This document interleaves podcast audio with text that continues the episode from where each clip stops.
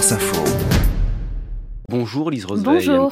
Dans le vrai ou faux ce matin, après la consultation à Paris sur les SUV, une question, ces véhicules sont-ils oui ou non plus dangereux que les autres? Le sujet fait débat depuis des jours.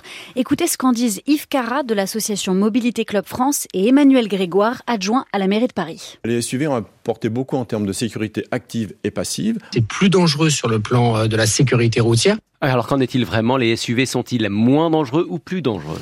Il y a du vrai et du faux dans ce que chacun dit. D'abord, il faut bien préciser qu'en France, on ne peut pas mesurer précisément l'impact des SUV dans les accidents de la route, tout simplement parce que dans son bilan annuel, l'Observatoire national de la sécurité routière ne différencie pas les types de véhicules, citadins, 4x4 ou encore SUV. Mais nos voisins, eux, ont mené des études. En Suisse, l'assureur AXA a montré en 2019 que les SUV avaient provoqué plus d'accidents, 10% de plus que les autres voitures. Et pour les SUV de plus de 2 tonnes, on grimpe même à 27% de plus. Est-ce que les accidents sont plus graves? Oui, si on en croit les résultats d'une étude belge, les SUV sont plus dangereux pour les autres usagers de la route, ce qu'on appelle les usagers vulnérables, les piétons, trottinettes, vélos ou motos. Plus le véhicule est lourd, plus les blessures qu'il peut causer sont graves.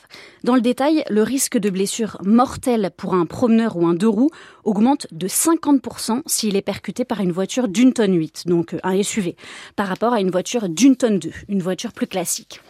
Ça peut s'expliquer par la puissance du véhicule, mais aussi par le choc, le pare-choc surélevé. Mais les, les, SUV sont aussi euh, remplis de technologies pour améliorer la sécurité. C'est vrai, des outils pour tenter euh, d'empêcher les accidents avec l'aide au freinage d'urgence ou le contrôle de la trajectoire, et des outils pour limiter les conséquences des accidents avec des airbags latéraux par exemple. On peut donc aussi dire que les SUV apportent plus de sécurité, notamment pour ceux qui sont à bord. Selon une autre étude belge, si un SUV percute un arbre ou fait un tonneau, les occupants ont 24% de chance en plus de survivre que dans une voiture classique. C'était Lise Roseveil pour le vrai ou faux.